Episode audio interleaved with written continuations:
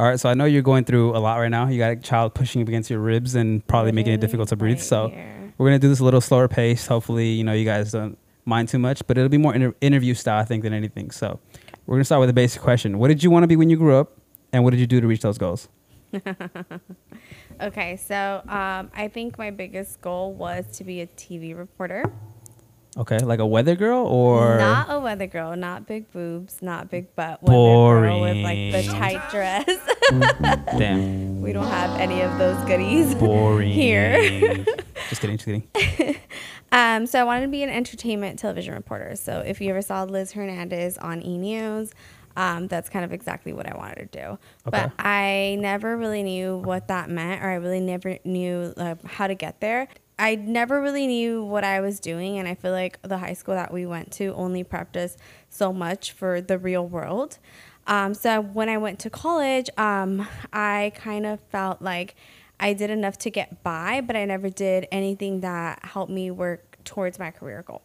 But nonetheless, I always knew that I wanted to work in entertainment. That's just something that I knew was for me. So sure enough, I did take like a couple of film classes in high school, and if you know me, I was very much involved in like dance and theater and all of that stuff. You were in Pippin in drama, and I still have that photo that I'm definitely gonna put on blast here. Oh my god! For some reason in high school, I was like the poster girl for all the plays that we did. And it's just like not good. Anyway, so I was always involved in that world.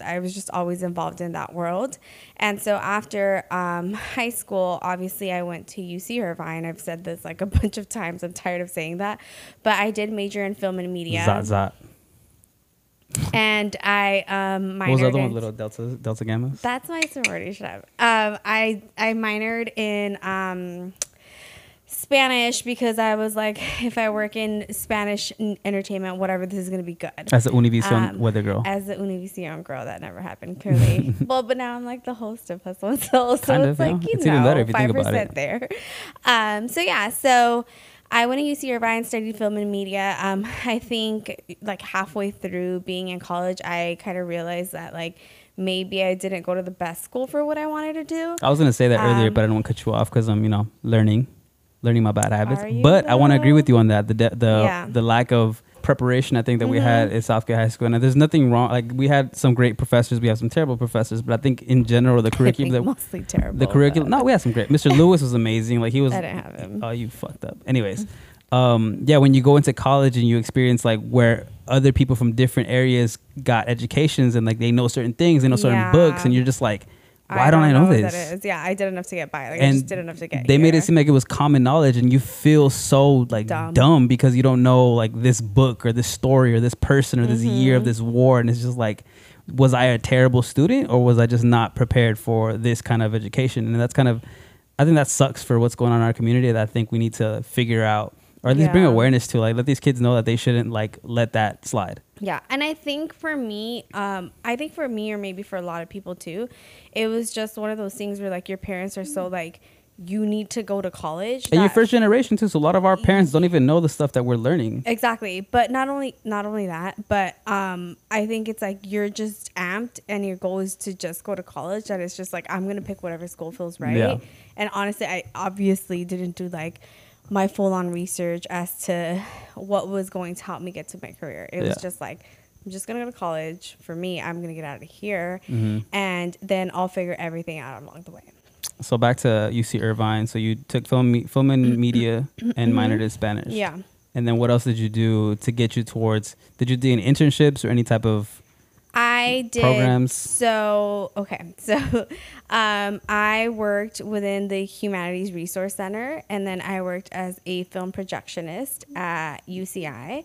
So that sounds like a fancy word for the person that brings in the TV with the roll cart. It's not a What was the physical work that you did? So basically, professors would come and teach their class, and I would have all of the film or whatever they were showing that day, and I would project it, and I would go and press play and like make sure they were set up and that their class was on time and like all that good stuff. So you were AV?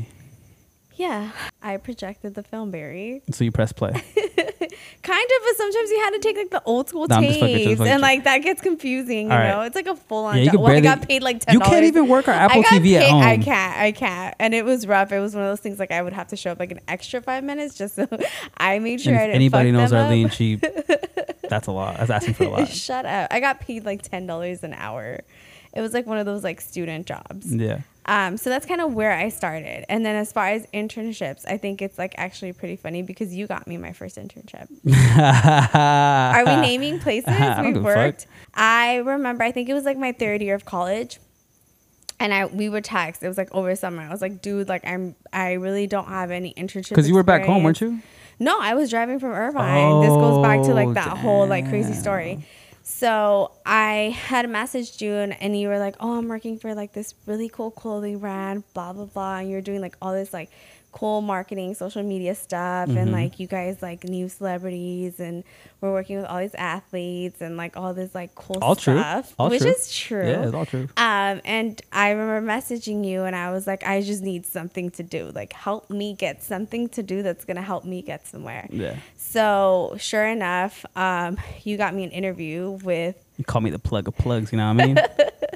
Nah, I used to work at PD. So I mean, we'll get into the story, my story, but yeah. So I got you an internship at Popular Demand. He'll tell you more about like his little job journey, but you got me an internship at Popular Demand. Yeah. And I don't even know like what the official duties were, but we did everything there. We interned. We did everything there. It was a clothing brand, but the guy in charge actually put me in charge of like social media, like film stuff. Yeah. So I was geared more towards that because obviously that's what I was studying. Mm-hmm. And it was fun. Like it was a really fun internship. It was a fun environment for sure. And I think on paper it looked really good. So that helped me get more internships beyond that. Yeah. I also interned at a film production company. It was kind of like a startup. And I got so lucky because this company was in Irvine. Yeah. And I think I was like one of the first interns that they hired. It was called Main Street Films, and we actually had some like really cool movies, like one with Jessica Alba, one with Hailee Steinfeld. She wasn't as like well known as she is now. Still don't know who that is. Anyway, so yeah, I was like a marketing intern there. So we distributed film theatrically into different theaters, and we ran all the marketing campaigns for that. So that's actually what like shifted my career too, because obviously like at this point I hadn't really done anything to get to my TV reporting goal. A lot of professionals that I would talk to would always say like being a TV reporter is like a struggle. You have to go out of state. Yeah. You really don't have like guaranteed pay and you're like consistently looking for work. So that was kind of always in the back of my mind too, which is why it was easy for me to be steered like in a different direction. So I did a lot of behind the scenes stuff, and I feel like marketing is even like a lot of behind the scenes stuff too. But when I interned at this place called Main Street Films, the communications director actually like sat me down and was like, you know what, like you're really good at doing marketing and PR. Like I think if we were to hire you, like this is the department that you would fit in. And I was like 100% agree. Like that's just if I can get paid, sign me up. Yeah, like that's what I want to do. So the company ended up going through like stuff as like a lot of companies do or currently are. So that didn't pan out. That didn't pan out. There was like no open positions, whatever, on to the next. So after that, I did intern for like smaller production companies. So I did also get experience in like producing short films, producing TV, which is not necessarily directed towards like my current career, but it gives. But you got the experience. Yeah, and it just makes you well-rounded as a person who is working in the entertainment industry. Yeah. True. So that was really fun. And then after working in production, I actually had applied to an internship at Fox Deportes, which is the sister's channel of Fox Sports. And I got an internship as a marketing and publicity intern. This one was paid though, right? Yeah, they were all paid internships. Oh, okay. Yeah, yeah. Damn, so am I the only one that didn't do an unpaid? Well, no, PD was unpaid. PD was unpaid for sure. And it was probably like the most work. Yeah. Yeah, PD was unpaid, but other than that, all of the internships that I mean, $10 an hour. I think like interns get paid 15 or something like that. Now, yeah. Which is like crazy because I used to drive so far. Well, first off, PD was Studio City, so you drive from Irvine to Studio City. But I would carpool with you sometimes, remember? You'd carpool from here, from Irvine to Southgate to... And then we'd go together, to get paid like $10 to $12. It's basically an hour. Paid in gas. And like maybe a lunch.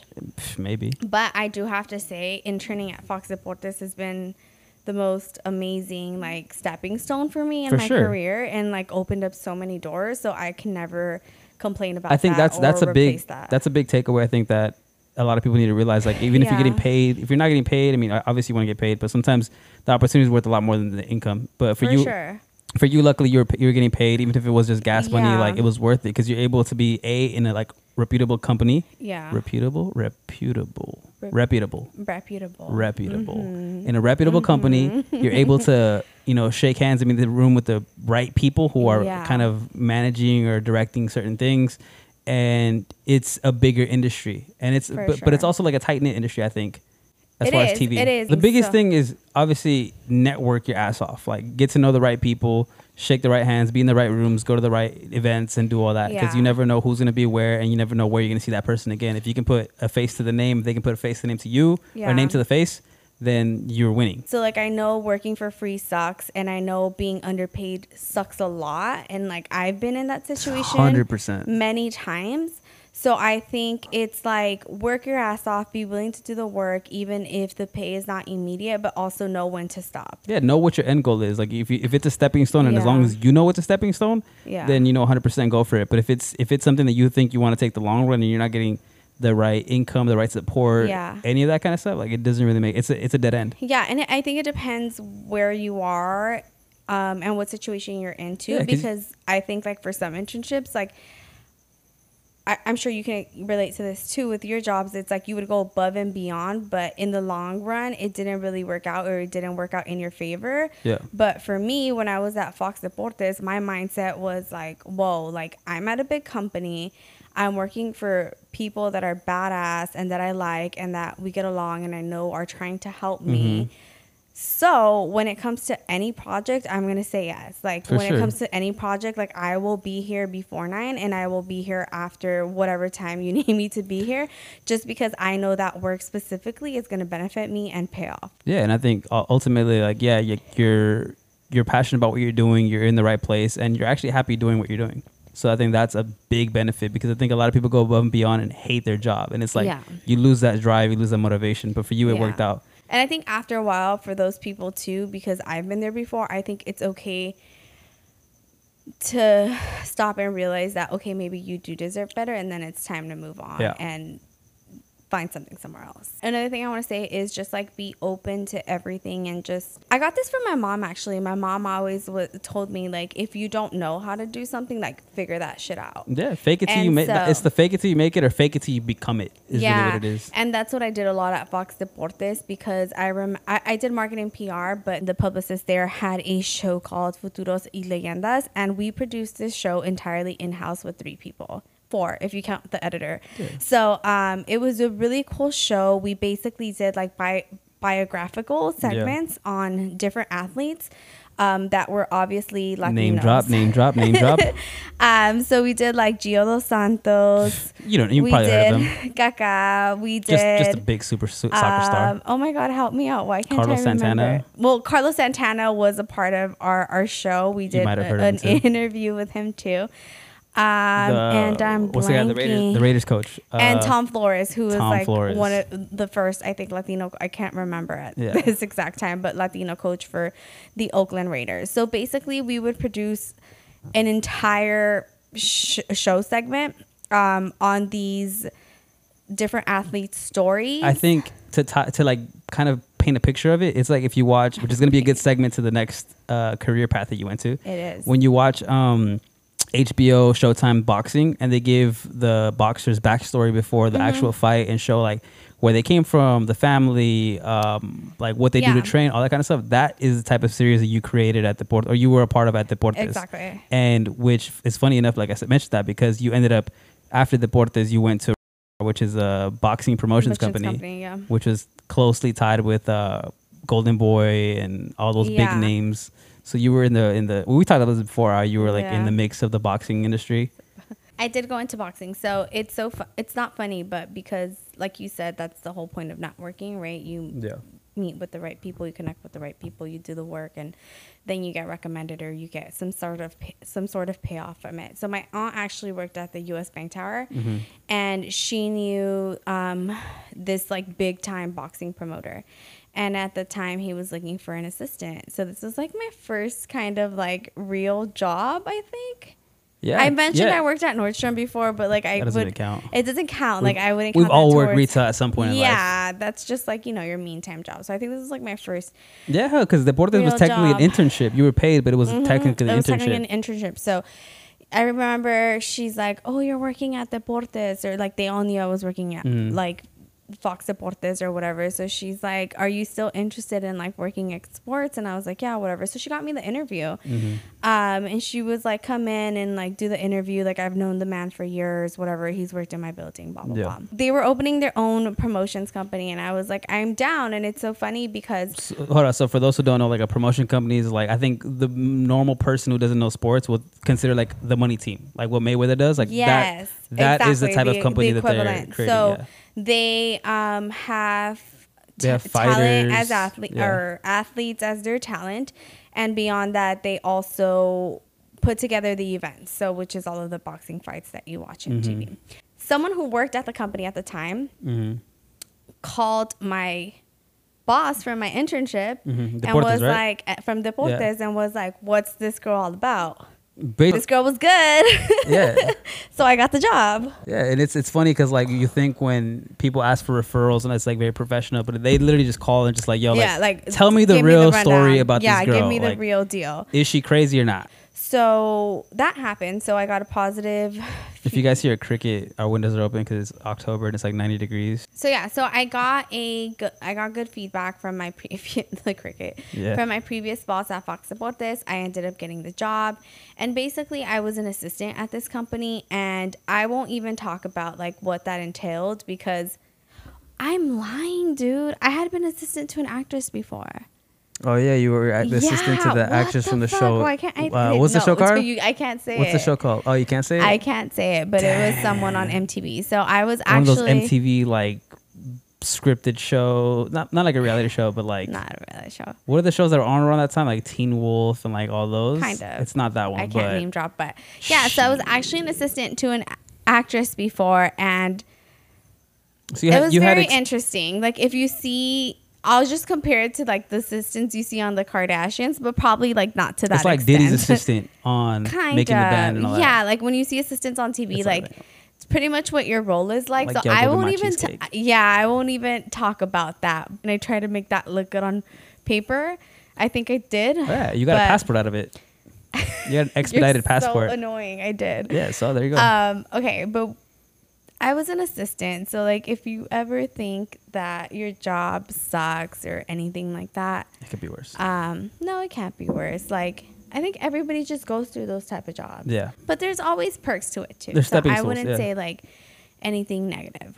It's a stepping stone, and in the end, I think it really ended up being a positive experience. I think it shaped you to be somebody who's. I think you're very humble. Yeah. Like you're able to take. I've always been humble, though. I feel like I've always been humble, and like at UCI, like I worked in the fucking cafeteria at one point, like swiping people's cards. So I think I've always been humble. So I think it's just part of who we are. Like True. It's just part of who we are. It's like. We're willing to do these things because we need to, and at the end of the day, it's like whatever you got to do to hustle and like make money, like you'll do. Hustle and soul. Hustle and soul. So I was very, very involved in like everything and anything. And you got to know the fighters too, so the fighters knew you on a first name basis, and like they still follow you on Instagram. Yeah, like I had relationships with all the fighters, like with all the PR teams, even like our sponsors, like Corona. Like sometimes we'd have to like go help them set up and things like that. And I was just like in constant communication with people who were very valuable. So I think that. Was a very big perk for me, and I still talk to some of the people. Like we're in the same circle somehow, and like even going from Deportes to this new company, It's so funny because when I was at Deportes, I would schedule all of the PBC fights, like Premier Boxing Champions fights. And we would also work on the press conferences with a lot of the fights. And I remember like going to Staples and doing the exact same thing I did at Ringstar at Deportes. Yeah. So when I came to this new place, it's like, oh, wait, like I know the publicist. Oh, wait, like I know what PBC everybody is. Knew like, that. And everybody knew each other. Because like, are you the Arlene from? Yeah. And everybody knew each other. So it's like just a really, really small world. So in the end, it's like whatever role you have, like just make the best of it because you can always have another role. People will remember you and you never know down the line who's going to call you and be like, hey, come work for me. Right. And then 2 weeks later or like a couple, like I think 1 week like into the job, I got into grad school and then I was getting interviews for E! News. Oh, yeah. And I had already accepted the job and I was like. Shattered. Fuck. My life. Yeah, because the thing with the E! News thing is it was an interview. It wasn't even a guaranteed thing. It wasn't even a guaranteed thing. And this other one was already like locked in, good pay, I was getting benefits, money, and I was getting benefits. Yeah. So I was destroyed because E! News, I had all obviously like I just said it, like I had always wanted to work there, and I just felt like I didn't know what to do. But at the time, like I don't know why I decided to take the job. I think it goes back to like you said, that's the type of people we are, where you have to hustle and like you have this opportunity and you can't let that go because you don't have the liberty to just like walk away. For sure. And then having an internship wouldn't have been as stable as I was at the moment. So I decided to keep the job because I was already a weekend and I was like also in a weird kind of situation because my aunt had referred me. You can't just dip. And then the Fox Deportes person had like kind of giving good feedback on me. And so I was like, I'm not, and I'm not the person that quits like 1 week into a job. Like I can't do that. But then I decided to go to grad school too, which was like, because why not? Insane, add crazy. Something else to your plate. So I did the whole grad school thing while working full time. Crazy. I cried a lot, and then that's like around the time we started dating. So like. I went through it, like, you know, all that story. I would drive from work to school at like leave work at 6, get to school by 7. I was always late. Yeah. And then get home like at 10 or like leave class at 10 and then go do homework and it just figure your life out if you want to go to grad school and have a plan. That's all I have to say. Again, I got connected somewhere else to my next job. Yeah. So I ended up working for another entertainment company where I was also referred to the person from to this new entertainment company. And I actually migrated a little bit and I was a sales coordinator. Yeah. You went from interning film related stuff to executive assistant, doing a little bit everything. And then going into sales. And then during grad school, I did teach. I've talked about this before. So I won't talk about it. You taught public speaking and all that kind of stuff. But I taught public speaking at Cal State LA. So I was a communications teacher. That was a lot of fun. But again, I feel like that kind of like was still like my little lost phase. I didn't know what I was doing. And it was just like, this just feels right for right now. And I'll figure it out later. Yeah. So then after that, I went to another company called Entertainment One. If you've heard of Peppa Pig.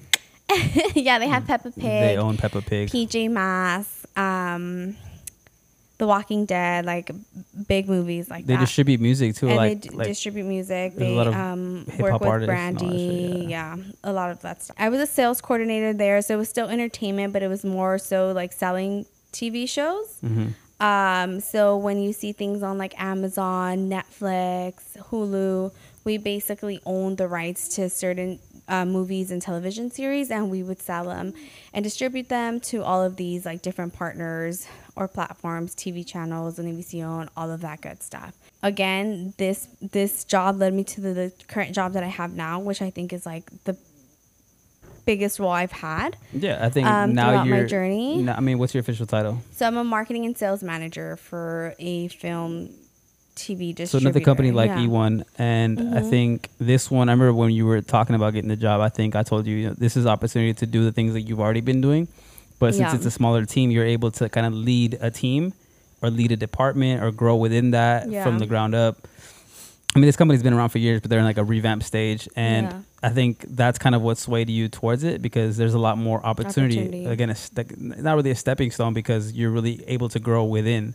Yeah. If you really wanted to. And I think that's a big benefit of being in that company right now. I think entertainment is just like such a big field industry. the cool thing about the events is that there was an event in Miami, NAPI, right? So that's where all like the TV companies and the distributors and all that kind of mix and mingle and start to sell catalogs.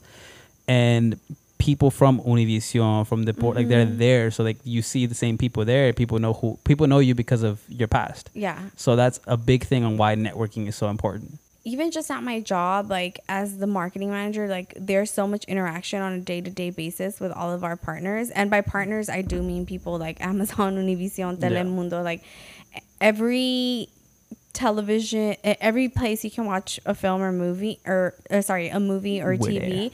We're probably talking to and we've probably worked with. So it's amazing. And I love it because we've gone to like screenings in Miami and you like network with people, you meet new people, like people across the country that you just like email every day. Yeah. But it's so nice to like meet people in person and travel and do all of that stuff. And I love it. I feel like I don't see myself doing anything else really. Hopefully, you know, further down the line, there are more opportunities that open up. With COVID right now, I feel like everything's a little bit scary. But yeah, I definitely think just take advantage of any opportunity that you are given and just make the best out of every situation and work your ass off, and you will truly eventually get somewhere. Yeah. And now on to you. See, that's why I wanted to start with you, because I think you have the longer version and like you've been around like from TV stuff to sports stuff to teaching to boxing and all that kind of stuff. So I think you have. I mean, it's all the same industry, though. I feel like it all falls like within entertainment. I think that goes back to networking. Yeah, like it goes back to networking. But then I think that also shows like how much you can do. But I think you can kind of relate a little bit to that too, because even though you like own a clothing brand, there's more to. There are many different things that come with owning a clothing brand, and I feel like you've tapped into so many different aspects of that. Yeah. That has allowed you to like be more marketable and like have all of these different projects that I always. Wow, way to hype me up! Damn. So when I was younger, my goal and my vision and my dream was to become a radio DJ. I wanted to be on Power 106. I wanted to be DJing. I wanted to be on your fucking radios at 5 o'clock, all that kind of stuff. That was my like dream job, dream goal.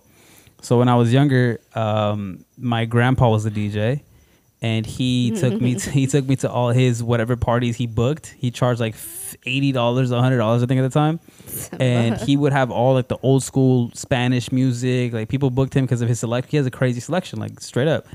He just didn't know any of the trendy stuff, the hip hop, the reggaetons. So he brought me along. He'd pay me like $20 here and there. That kind of gave me like, oh shit, I can get paid to do this. Like I just like burning CDs on Napster. Oh my god, I used to burn CDs a lot. Yeah, I used to sell ringtones at my house. So I was always into music. Always had like the newest stuff. So once I started seeing that I can make a little money, I told my dad like, yo, I really want to be a DJ. I really need this equipment. So we went to downtown LA.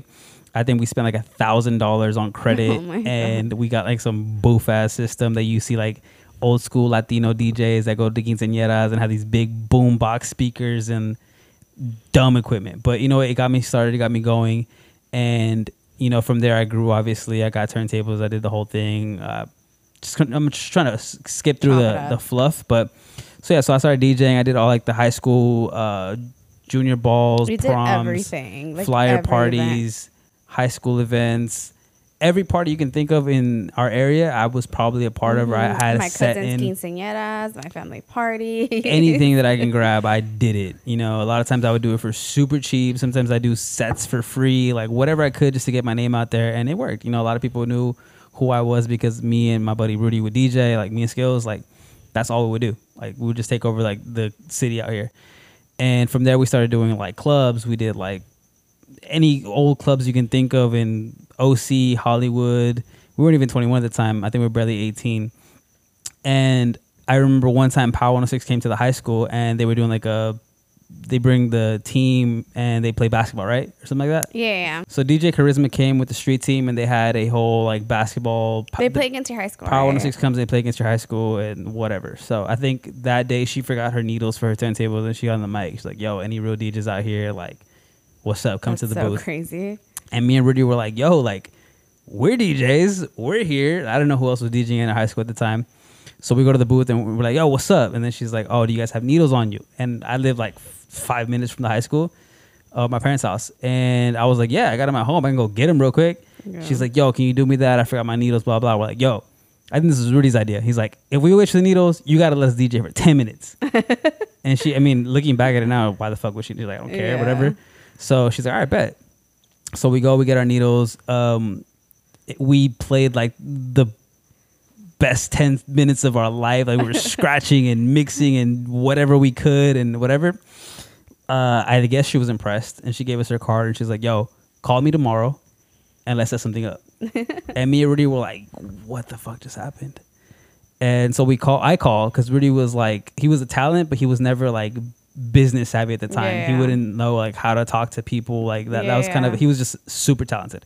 So I call or I text Charisma, whatever it was. And then she's like, cool, come to the station on Thursday. There's a tryout spot. You guys are both dope. Like, come by.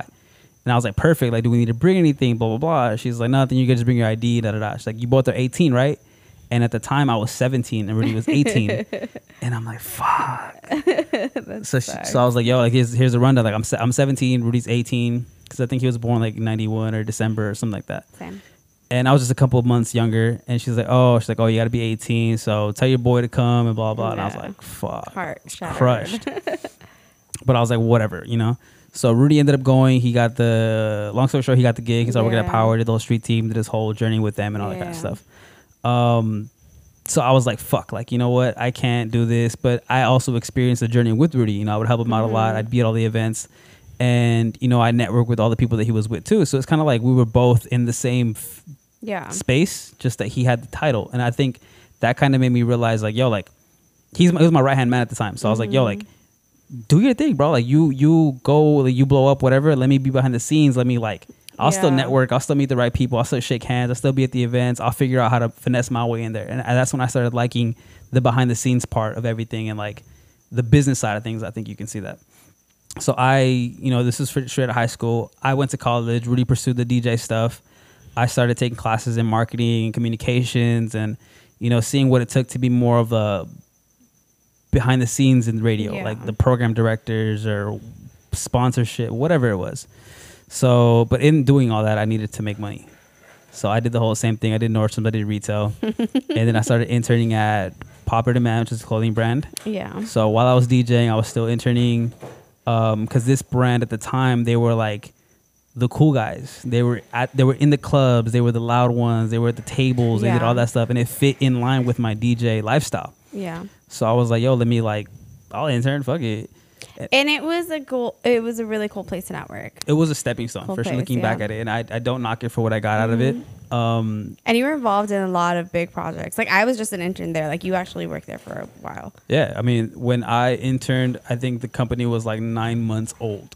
Like they were just starting, but they had just blew up all over Hollywood and they were like the thing. But talk about the projects that you did there. I think that's like, I don't fucking remember. I know. Oh, actually, yeah, I do. So, I mean, they opened up a store in Fairfax. I was managing the store at the time. Diddy came by. We had YG come by. Common. I introduced Common on stage at our event. It was a lot. It was just like. And I would always be in Irvine, like, fuck. Yeah.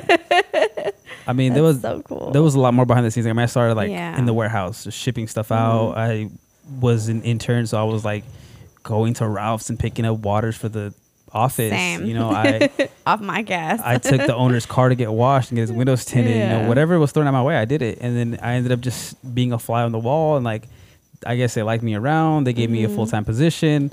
The first time around, like, I don't know what the position was. I was kind of like a liaison in a sense. Like if somebody was in town, I had to figure out where they were. Like if it was a DJ, where are they spinning at? What are they doing? Where are they staying at? How can we connect with them? How can we get them product? But at that time, there was no real like influencer marketing thing yet. It was just trying to grow. And that's kind of what I think it was at the time. It was before its time.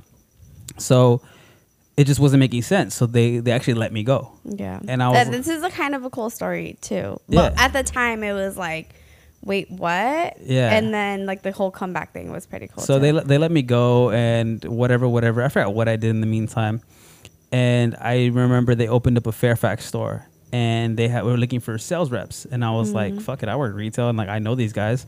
So I submitted a resume. I submitted a cover letter and I applied like anyone else. And then I remember, I think the owner thought that was cool. Yeah. He was like, you could have easily hit my line and be like, yo, like, what's up? But you actually applied like anyone else, didn't ask for anything. And they gave me the opportunity to go work at the store. And then from the store, I started managing the store.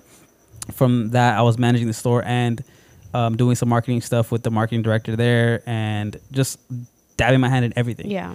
So... and it was also kind of like a smaller company. It was super small. It was like run by a little bit of people, less than 10 people. So I mean, my current business partner was there also. So like we did everything from like production to visuals to marketing to social media to seeding product to networking, hosting events, being at events, everything you could think of. It was more than a clothing brand, I think, and that's kind of what kind of molded me to where I am today.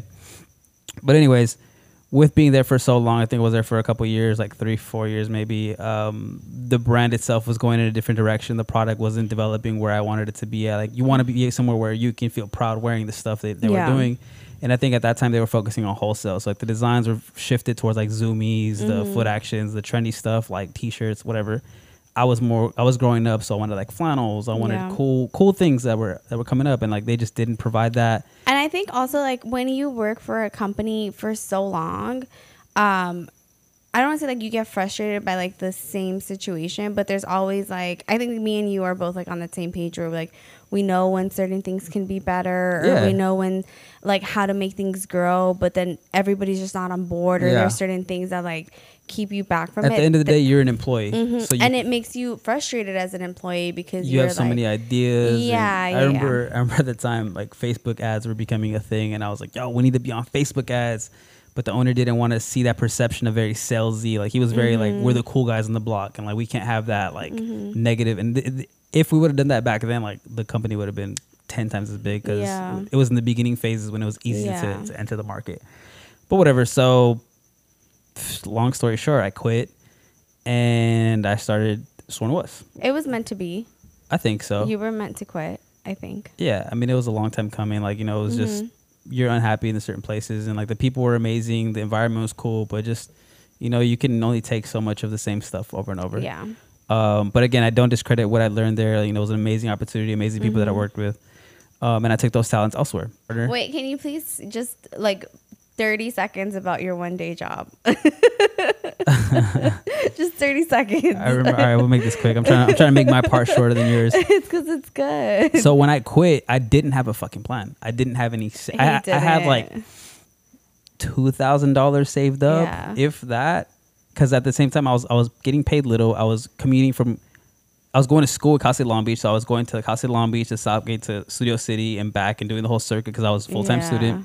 So I was basically just getting paid in gas money and food, and I wasn't really saving anything. And your Camaro wasted gas like crazy. I had a Camaro payment because I thought I was a cool guy. I don't know, man. It was dumb. But so once I quit, I was like, I stood for a couple weeks and I was like, well, I should probably get some money coming in, and like this DJ stuff is cool, but it's not making me what I needed to make. It's not a full time job yet. So I applied everywhere, and the first thing that landed was a suit company. Yeah. And they were looking for somebody to do like... It was in Studio City too, because I was working there. No, it was far. Like Century City or like somewhere out by the 4 or 5. Yeah, you're right. And I don't know my direction. It was like a e-commerce something, super entry level. And I was like, I had experience in design and website development. I was super overqualified. And the guy's like, you know, it's like $13 an hour, and you're probably just going to be here in the store like selling suits. And I was like, you know what? Fuck it. Like, I'll take anything. I need some money. So I went, and first off... You texted me that morning. You were like, fuck this drive. The drive was terrible. Dude, I do that drive every day. I know how you feel. I had to take the 405. It was terrible. I get there. It's a dead-ass suit company, like, boring. Like, the people that work there are, like, older. Like, I don't know what ethnicity they were. I want to say something Middle Eastern. And so there was, like, a barrier in, like, culture. Yeah. And after lunch... I think at lunchtime, I realized I'm going to quit. Like, this is... Yeah, you texted me saying like, I can't do it. I was like, I'm probably not going to come back after lunch. And I was like, you know what, man, like this isn't for me. Like it's not going to work out, blah, blah, blah. Like I appreciate the opportunity, da, da, da, da. Yeah. And then he kind of didn't know what to say. And then he's like, all right, cool, whatever. Yeah. And then his dad, who owned the business, called me. And then he's like, oh, my son tells me that you don't want to work for us no more. Da, da, da, da. He's like, is it the pay? We can raise your pay for $2 more. And da, da, da, da. And I was like, you know what, man? Like, it's just not for me. Da, da, da. He's like, I know you're overqualified, but we think we can grow with you. And I was like, nah, man, this ain't it. Like, I didn't last a day. Yeah. But I think that also goes to show, like, something we were talking about earlier. It's like, follow your instinct. And, like, you kind of know, right? It's like, if you wanted to give that job a try for a week, like, you could have, but, like, at the end of the day, it wasn't going to go. I knew anywhere. It wasn't for me. Yeah. It wasn't passionate. It was a cash grab, and if that, it wasn't even much cash to begin with. So I thugged it out again. I kept applying, and I remember I was at, like, my bottom dollar. Like, I didn't know how I was going to pay my car. Mm-hmm. I didn't know how to pay my phone bill. But it was like, I personally had never been there because I'd always DJ'd. I always sold, like, ringtones. Like, I figured out how to make money. So for me to be at that bottom, like, I didn't know what to do. Like, I was borderline, like, I didn't know what the fuck I was gonna do. So by the glory of God, I got a fucking call back from somebody, and it was a women's clothing brand, and they were like, yo, we're looking for somebody to do our Shopify store. And I was like, bro, that's my bread and butter. I can build Shopify stores in a day. Like, let's go. I interviewed. The guys were super fucking cool. They knew about, like, the streetwear culture. They knew about Fairfax. They lived, like, near Fairfax. There were some Jewish guys, super trendy. One of the guys was, like, actually a singer for the Wailers. Like, their family has, like, crazy connections in fashion and import, export, whatever the fuck. So I got the job, and I was their e-commerce marketing manager. So I handled the websites. I handled their ads, Google ads, all this kind of stuff. And, you know, they promised me, like, you know, the pay is going to be little. There's no benefits, but, you know, we can pay you with, like, if the sales go up, like, we'll give you bonuses and da da da. Sold me the dream. Cool, let's go for it. So I was there for like a year. I did way more than I thought I was supposed to. I figured out how to set up their whole ad situation. They got more sales, but their business model just wasn't working for what things were transitioning. People were no longer doing, like, retail. Like, little stores were closing. Like, they needed to go direct to consumer, and I was trying to tell them that, but their whole business model, their whole, like, tradition was selling to these little stores, and that wasn't panning out, and I wasn't getting the bonuses that I thought I was gonna get. And I tried a couple times with them, like, you know, I had the conversations, like, yo, like, this is not where I want to be at full time, like, this is not gonna work out for me, da, da, da, da. And they were super flexible. They're like, yo, if you need to come in late someday, if you need to work from home someday, like, they were super like, we want to make sure you're happy, like, do whatever you got to do, we'll be here. And but they never, like, give up their dollars, and that happens a lot. They never wanted to pay a little more for what you were worth, for what you were doing, because I was getting paid an entry level position price for a lot of management position, like running Facebook ads, running your whole e-commerce site, all that kind of stuff. So, but I used that to my advantage. Like, while I was working there, I was building Sworn, and I was still making some money while I was developing. Yeah, you had a full-time job, and after your full-time, you did, like, my grad school thing, but with a business. Yeah. Like, you did a 9 to 5, and then you guys had meetings, like, at Starbucks, like, till, like, whenever Starbucks closed. Yeah, and we didn't have an office space, and it was still, like, a passion project. I had the warehouse in my bedroom. Like, we shipped orders from there. Like, we just figured it out. Yeah. And it was me and, like, three other guys at the time, I think, I don't remember. And so, again, I used that job as a stepping stone. I used it as income. I used it to finance my life. And from there... You always wanted to quit and do Sworn. I always wanted to quit. Like, I realized, like, you know, I couldn't be at these events, these music video shoots, these networking events, because I had a day-to-day job. And there was times, like, people that were in connection with celebrities that were in town, like, yo, let's grab lunch, let's grab coffee, whatever. And I couldn't, because I was at a physical job. Yeah. So that was frustrating. And it got to the point where I was like, you know what? Like, if I'm going to do this, I'm going to do it all out. And I told my other business partner at the time, too. I was like, bro, like, if you leave your job, I'll leave my job. And let's just go fucking. You were shedding it for a little bit. And I was like, you have to do it. Yeah. I mean, it's scary. Like, you don't have a savings account that's, like, big enough to, like, survive your life. Like, you don't know what you're going to do, but you just roll the dice and you figure out, like, I'll make it happen. Yeah. So I told him, like, yo, bro, once you quit, let me know. I'll put my 2 weeks in and let's go. We'll find a little office somewhere and, like, we'll put our heads in the game and, like, this is what we're going to do. So sure enough, he was fed up with his job too. Yeah. Put in his 2 weeks. I put in mine and we were out. So we left our jobs. We got a small little office in downtown LA. It was an expensive office, more than what we needed. It was at the WeWork Tower in the Gas Building on 5th Street, next to the US Bank Tower, really nice, next to your aunt where she worked at, next to where you worked at, actually. Yeah, we worked together. So we were neighbors. We carpooled again. Funny how that always works out. So cute. So it was cool. It was a place just to get our heads in the game and to kind of just, it was kind of a flex. So we had meetings there. We had people come over, and it was like meetings at the bank tower or at the gas tower on 5th Street and all that kind of stuff. Mm-hmm. And it was a good time. It helped us, you know, kind of really get our heads in the game. But it was just unnecessary because the warehouse was still in my bedroom. So we'd work all day, and then I'd go home and I'd pack orders, and like it was just endless, never disconnect.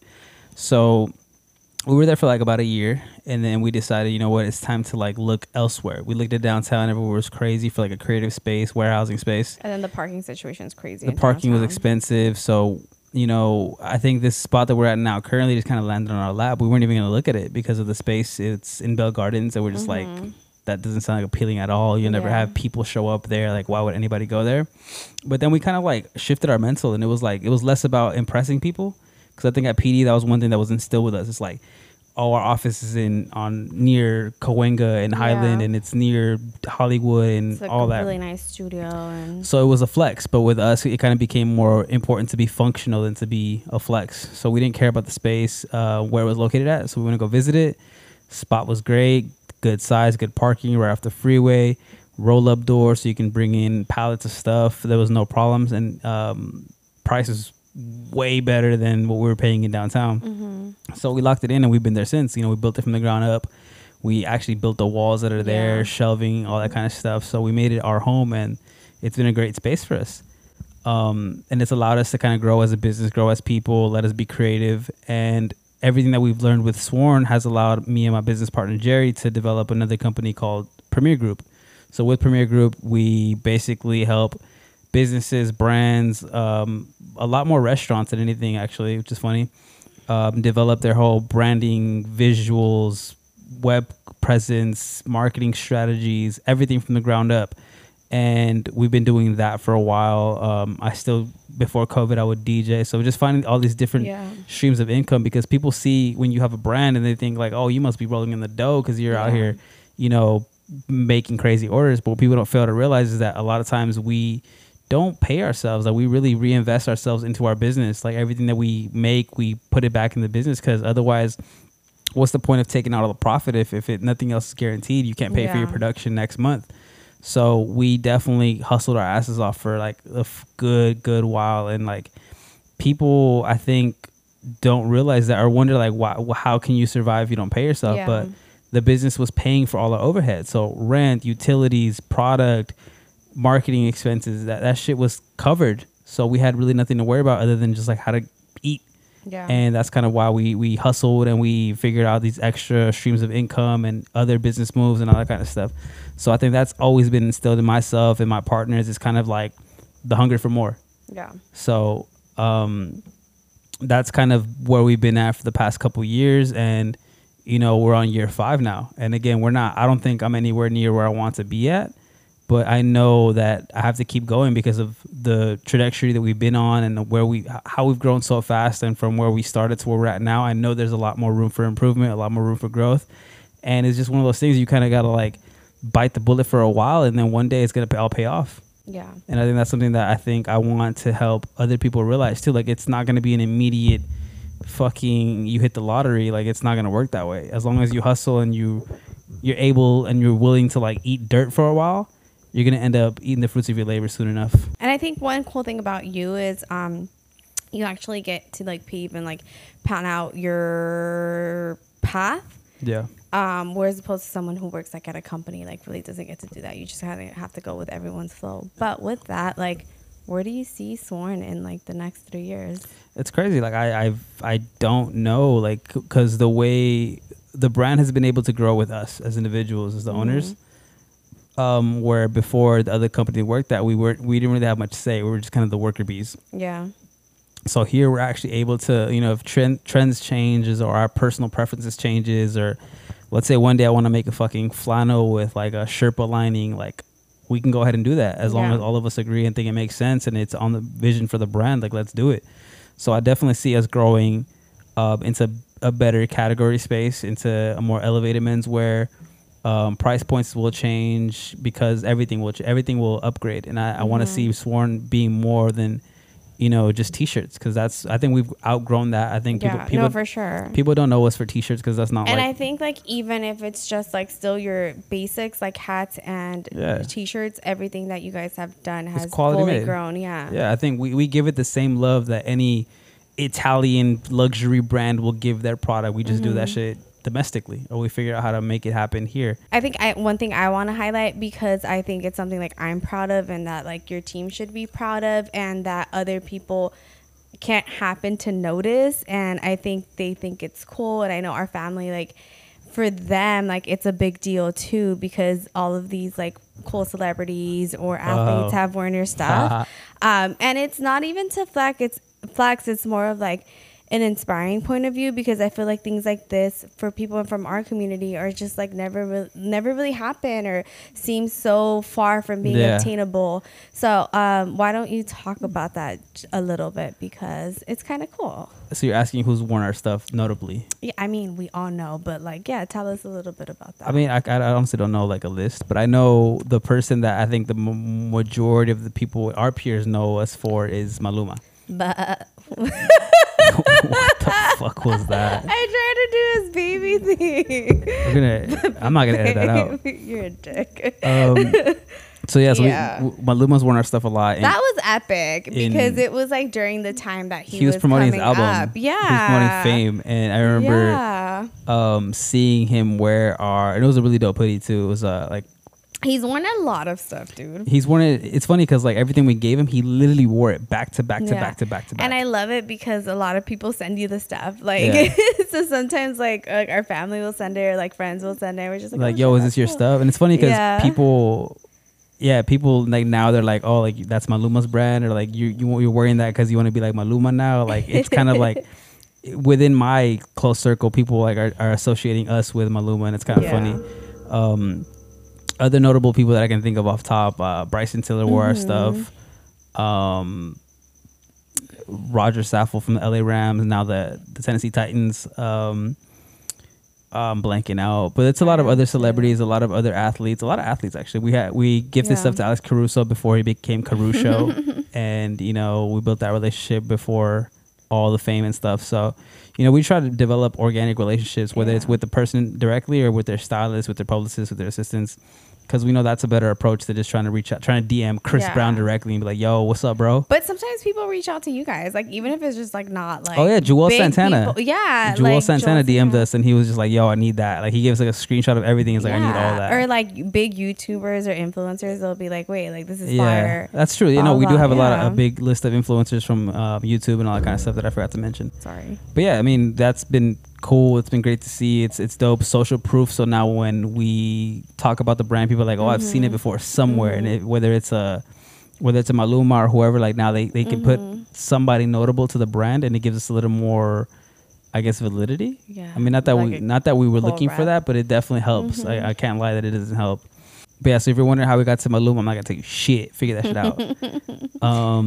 He's good people, and his team is good people. Yeah, and it goes back to like building relationships and just networking, because building relationships, networking. See, like those things open doors like that, like getting stuff to product to celebrities, getting it to the right people, getting it to shit. Sometimes it's like even just your work, like the good product, like does its own job. Yeah, and you know I have trouble with that because I always want to like showcase everything I do behind the scenes on Instagram stories and stuff like that. But there's so much that gets done that I forget to like document it, or sometimes when I document it, it's like it doesn't showcase everything, and I wish I could figure out how to do that better, but that's something on my goals for next year, I guess. Do you ever feel weird about feeling like you're showing off? Because 100%, 100%. It's weird. And I know my business partners, they also kind of are in between all that kind of stuff too. It's a weird thing because I feel like obviously you as a person and you as like an independent person, like you have to showcase your work in order to get more work, right? Or like to establish yourself. By me showing that, let's say for the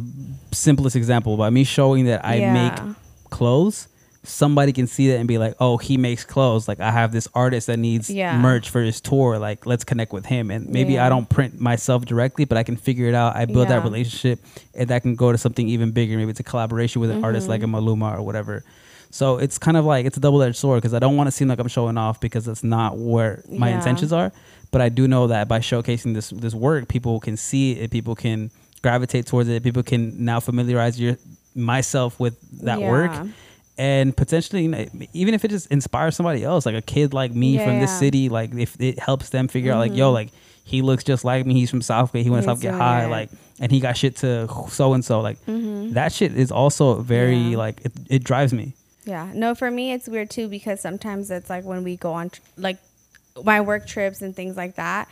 Part of me I was like, this is cool. Like I want to share it with the world, but then part of me is like, people are gonna be like, this bitch is just cocky. On like, a PJ, drinking your champagne. I mean, but at the same time, it sucks so bad because you don't want to be that person and you don't want to come off that way. Yeah. But at the same time, it's like you're working your ass off to put yourself in that situation. So part of me is it's like, don't we deserve this? Yeah, I have my days where I'm just like, fuck it up, I'll post it all up. And me too. I don't care. And then other days, and it's funny because sometimes I'm so stupid, but I'll be asleep at night and I'll be like, should I delete that? Like it's like 2 in the morning fucking and it's just like media, so dumb.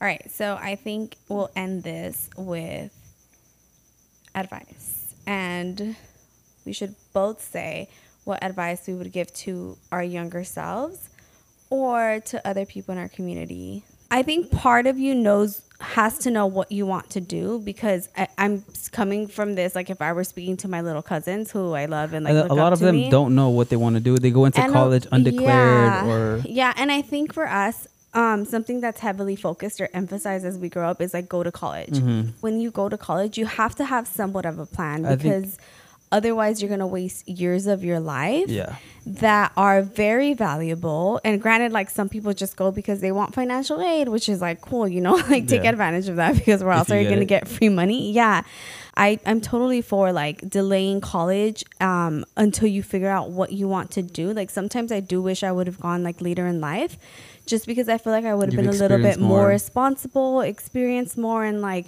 had a better sense of how to get to where I wanted to be. And don't knock community college. Like if you have a job and community college, and if you know what you want to do, community college can be an even better route because you're taking the courses that you really want to learn. And I think it's hard for us to understand that or be able to accept that. It's hard for like our parents.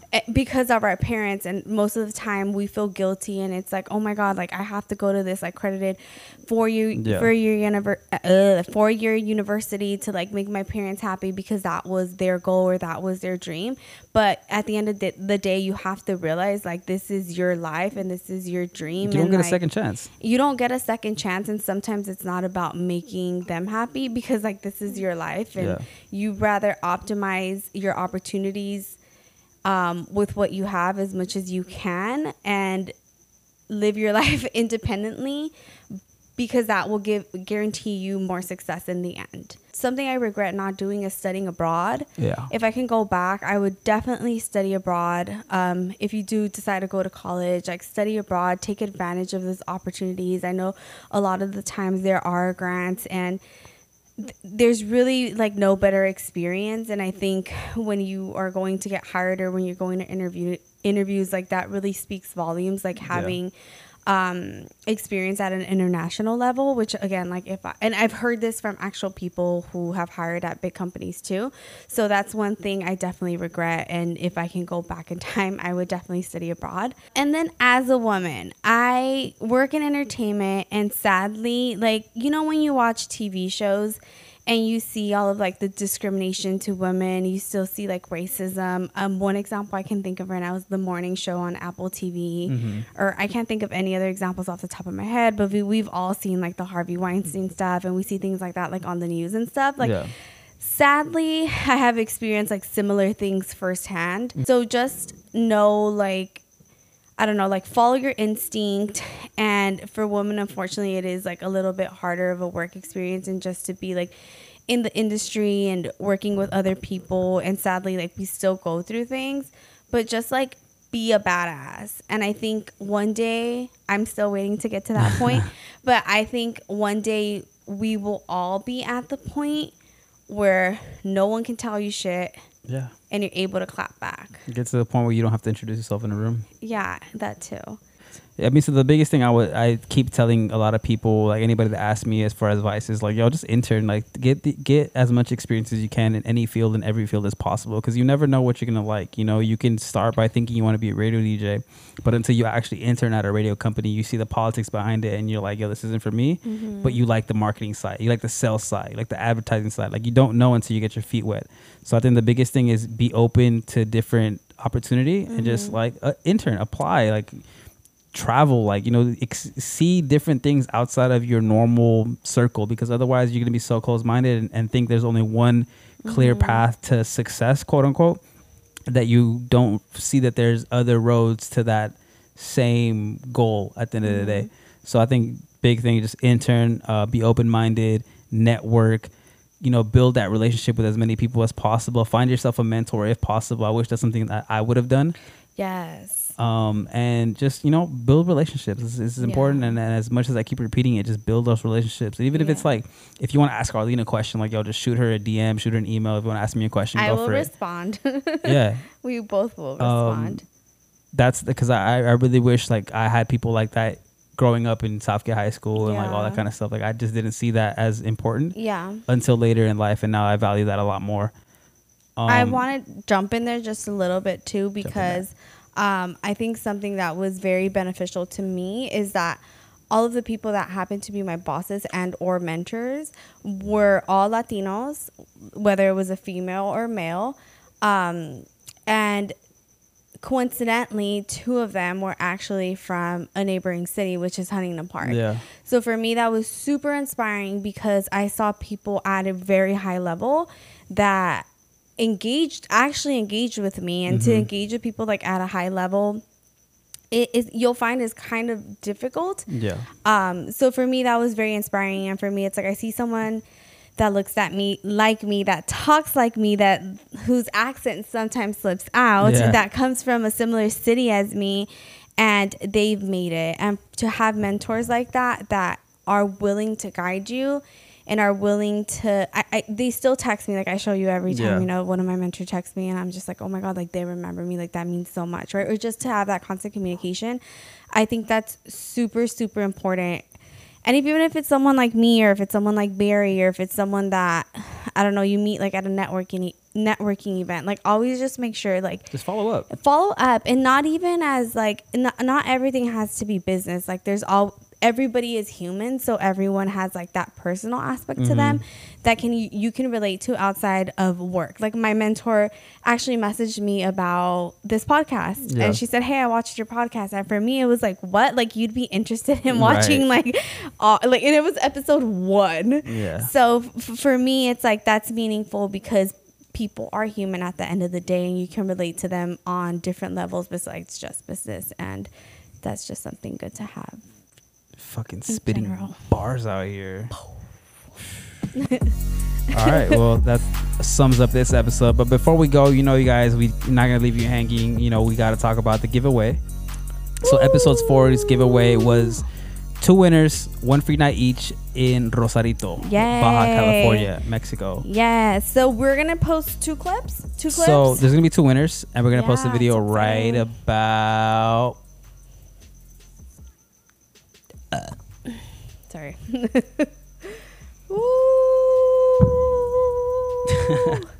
So congratulations, man. We really appreciate you guys. We hope you guys enjoy that trip, because it is an amazing, amazing place, and we know you're gonna enjoy it. Yeah. And make sure to shout us out. Make sure to shout out Las Olas Grand. And you guys have been shouting us out. We love it. Yeah. No, the winner specifically. Oh yeah. Because you know, we got you. You're welcome. We're gonna work on future other giveaways and stuff like that. You know, we don't know yet, but all in all, man, we appreciate you guys listening to this episode. We hope, you know, you guys take something away from this. You know, we know it's not the funniest episode, but I think this is an important episode. I think it's a long one, but it's a good one. I think there's a lot of good points that are made, and I think if we can help anybody, inspire mm-hmm. anybody, if you know, whatever. Yeah. Shit's not easy. And we know that, but we all go through our bad days. We all have our breakdowns. We all feel like it's the end of the world. But you know what? As long as you persevere and go through it, like there's a light at the end of the tunnel. Yeah. Go be a badass. That was good, huh? Go be a badass. Go be like Arlene. Because by next episode, we might have a kid right here. Be so. So once again, thank you guys for watching episode number 5, Hustle and Soul. We'll see you guys for the next one.